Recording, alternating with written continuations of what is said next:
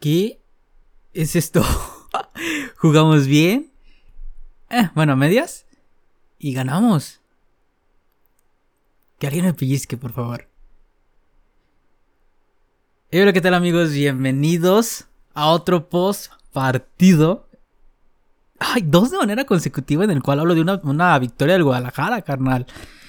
Dos de manera consecutiva hablamos de una victoria. No, no, no. ¿Qué es esto? ¿Qué es esto? Que alguien me despierte del sueño, por favor. Antes que todo, antes que todo, ¿quién carajo fue el, brillante, la brillante persona que dijo, Rayados juega azul? Que Chivas también juegue azul, que salga con el uniforme azul. Teniendo un uniforme rojo, teniendo un uniforme blanco y teniendo un uniforme azul, dijeron, pues el que más se parezca al de Rayados, para chingarle la vista a todos los aficionados. Verso sin esfuerzo. Ahí me ves ahí, ahí pegándome a la tele a ver, ay, este quién es. Que si, la, que, si le iba a caer el balón a Macías, yo de que, ay, que si le está cayendo a él, o ya ni sabía si festejar, o ay, o, no sabía ni qué hacer porque siquiera sabía quién estaba en la cancha. Cosa completamente tonta. No sé quién fue la, brillante persona que uno se le ocurrió esto y dos, el que aprobó esto. Algo completamente tonto, pero bueno.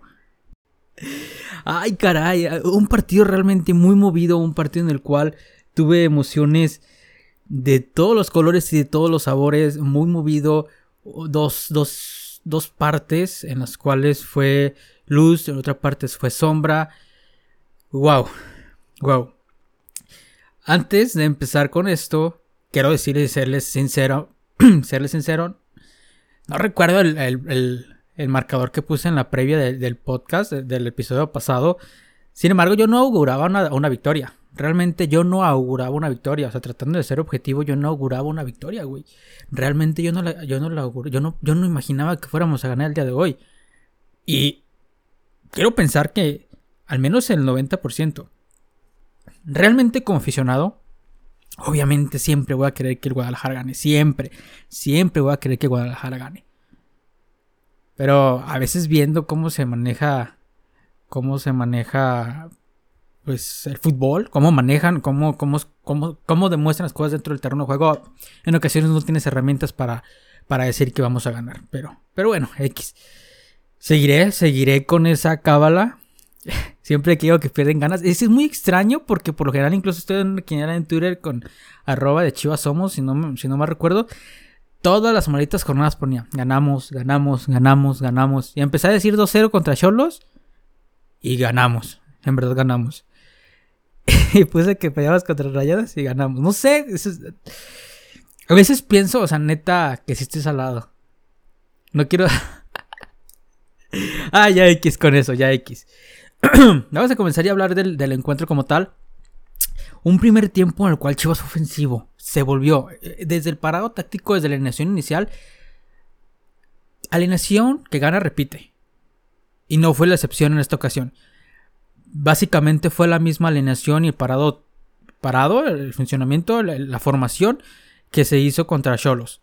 Solamente con la excepción de que Molina, Molina no jugó y metió ahí a Sergio Flores, en el cual sí tenía ciertas dudas más por la novatez, que a pesar de que sea ya un jugador que tiene 26, 25, 27 años de edad, no recuerdo, no tengo el dato exacto, puede que sí le haya, sí le podría pesar la novatez porque no tiene muchos partidos en primera división, pero me parece que, que tuvo un buen desempeño y, no, no le pesó en, lo absoluto. Y también a, Olivas, que yo pensaba teniendo a Funes Mori, teniendo a Pavón, que iba a tener un partido muchísimo más complicado, quizá también la novatez le podría haber llegado a pasar en algún momento. Pero no fue así. Afortunadamente no fue así y se brindó un buen partido. En el cual en el primer tiempo el Guadalajara fue amo y señor del encuentro. Durante el primer tiempo. Chivas fue propositivo, fue a la ofensiva, impuso su estilo de juego y, y que incluso estuvo, o sea, ida y vuelta, ida y vuelta el partido, fue ida y vuelta en, ciertas situaciones porque también Monterrey iba al ataque y eso es lo que uno espera del Guadalajara. Que a pesar de los, a pesar de los pesares, a pesar del rival que puedas llegar a tener enfrente, tú impongas o intentes, impongas tu estilo de juego y vayas a la ofensiva, busques el arco rival, no que, no que juegues a la defensiva y eso nos lo brindó el día de hoy, que hay que aplaudir, y ahorita hablaré también de Bucetich en la parte que no me gustó, que hay que aplaudirlo del parado hay que aplaudir al cuerpo técnico que se haya decidido a volver a repetir una alineación ir, e ir al ataque. La verdad. Tenemos que agradecer esto y.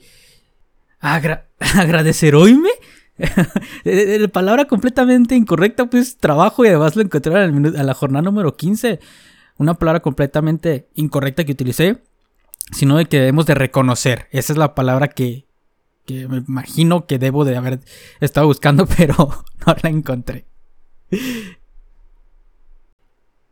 Pero bueno, es, es uno, era un 1 a 0 que teníamos en el primer tiempo eh, prácticamente controlado, la verdad. Era un encuentro que nos notaba el equipo confiado, lo notaba a gusto dentro del terreno de juego, no nos agobiaban, al menos no tanto. En Monterrey lo, notaba incómodo, lo notaba incómodo en el terreno de juego, no lo, no lo notaba a gusto, fallo estaba en un partido en el cual incluso el aficionado estaba contento porque realmente lo que se estaba mostrando era muy positivo, era muy bueno, era de que wow, wow, incluso no sé si lo mencioné en el podcast eh, de la semana pasada o en el post partido, yo veía que, era nuestra mm, nuestra prueba en la cual ver, ok, le ganamos a Cholos que quizá viene mal, que tiene un cuerpo, eh, cuerpo técnico nuevo, etcétera, etcétera.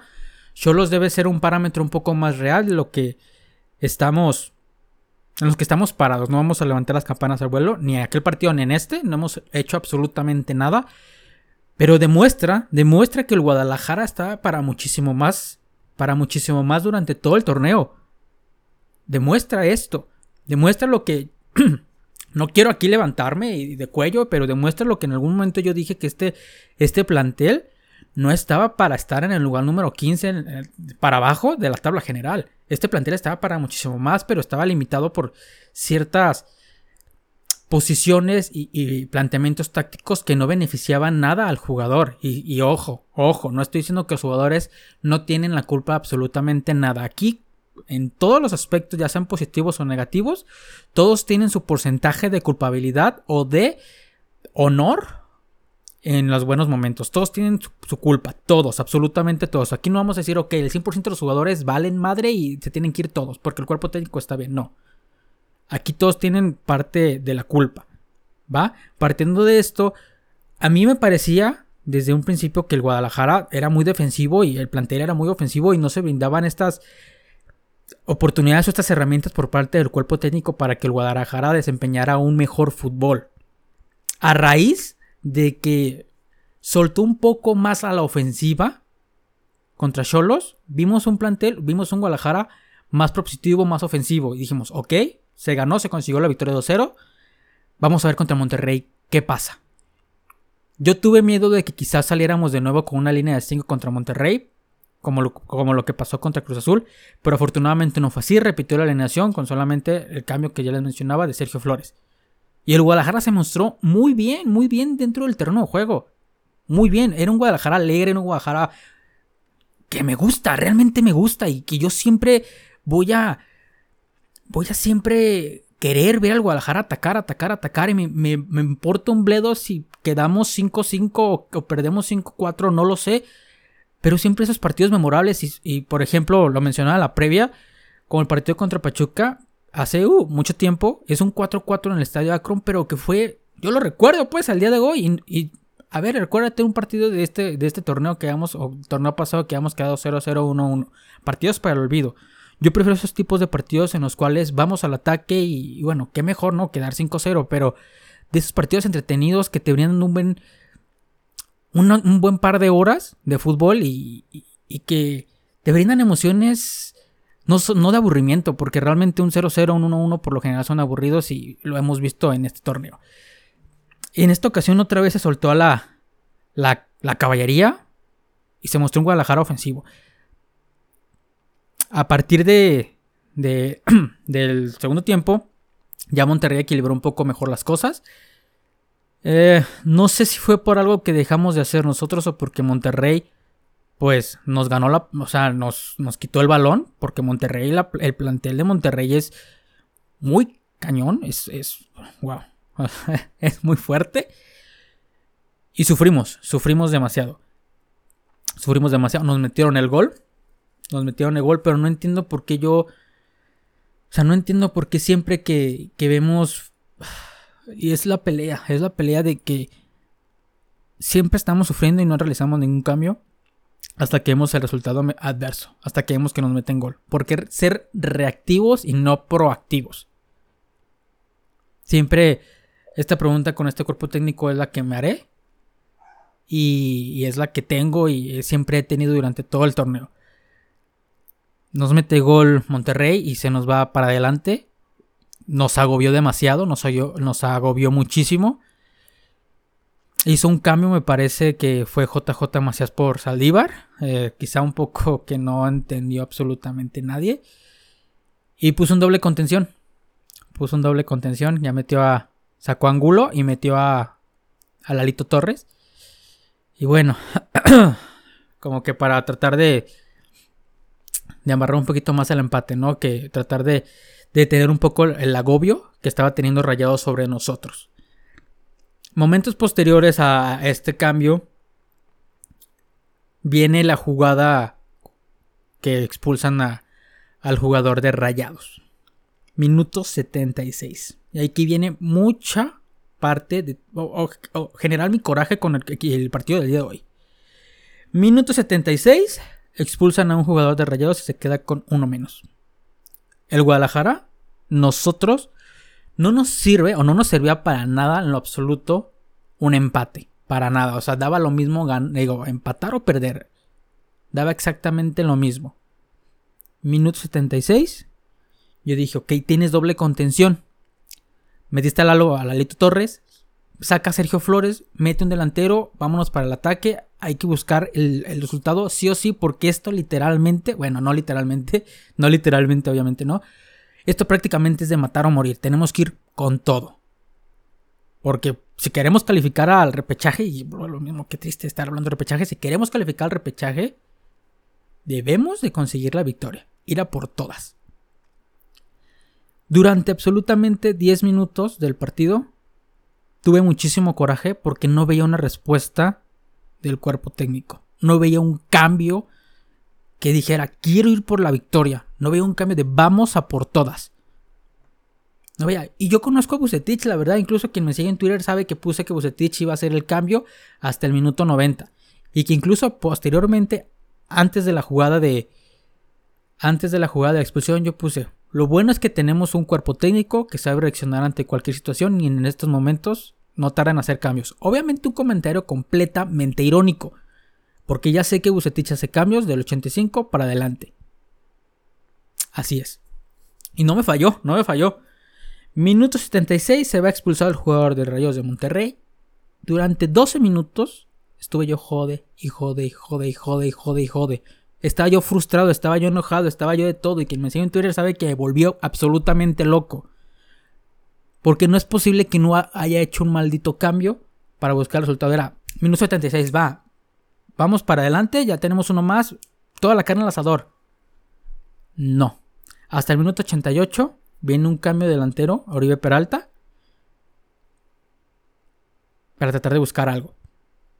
Minuto 88 tomando en cuenta que el partido dura 90 minutos sin saber el tiempo de reposición, que por lo general son 3, le estás dando 5 malditos minutos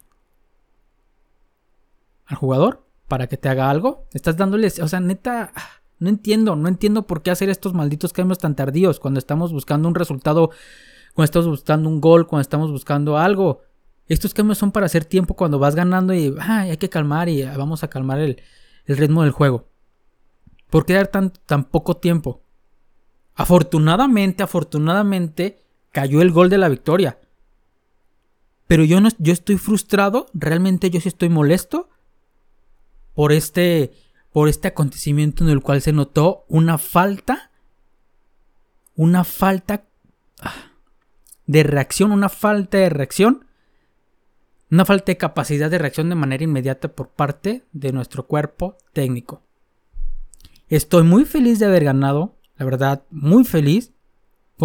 este, este partido fue una, muleta, una ruleta rusa de emociones, pero realmente sí me molestó mucho que, que, que se hayan hecho estos cambios tan tardíos. Sí me molestó mucho.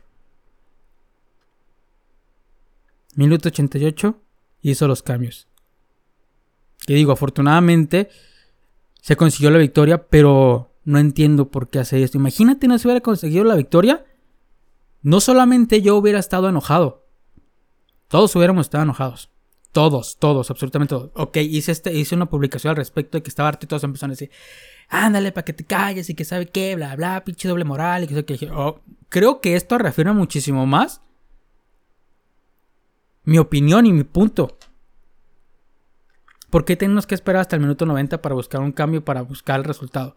Insisto, estoy muy feliz, pero no me gustó esta, esta reacción por parte de, del banquillo y que realmente demuestra que no están, que no tienen capacidad de reacción y que no están a la altura del Guadalajara. Discúlpeme, pero no están a la altura del Guadalajara. Ya, ya me molesté. Porque si no hubiera caído el gol del, del triunfo hoy, olvídate. Olvídate. Dos minutos únicamente se le dio en tiempo regular. A Peralta para los dos cambios y que vuelvo a lo mismo. ¿Para qué tan tarde? ¿Para qué tan tarde? Pero bueno. Lo importante es que el día de hoy se consiguió la victoria. Y estamos escalando un poquito más. Estamos un poquito más cerca de, del repechaje de la siguiente fase. Y de ahí en adelante, a ver qué sucede. Sigue el clásico tapatío. Que ojalá ganemos también. Y wow, o sea, esto. No quiero emocionar. este Guadalajara. Este Guadalajara, cuando no espero nada de ellos, me brindan absolutamente todo. Y cuando me ilusiono, me dan el bajón cañón. Es una relación tóxica, chicas. Es una relación, una relación completamente tóxica, tóxica, tóxica. Pero bueno, un por ciento de probabilidad, 99% de fe. Ya veremos qué nos deparará el destino este sábado. Ojalá gane el Guadalajara. Y ojalá podamos festejar una victoria más. Qué madres, llegó muy tarde, está llegando muy tarde las victorias. Y ya lo decía yo en redes sociales, si es el típico cabrón estudiante mexicano que durante todo el semestre vale madre y en las últimas semanas se pone el tiro para salvar el semestre. Como los mexicanos, todo para el último.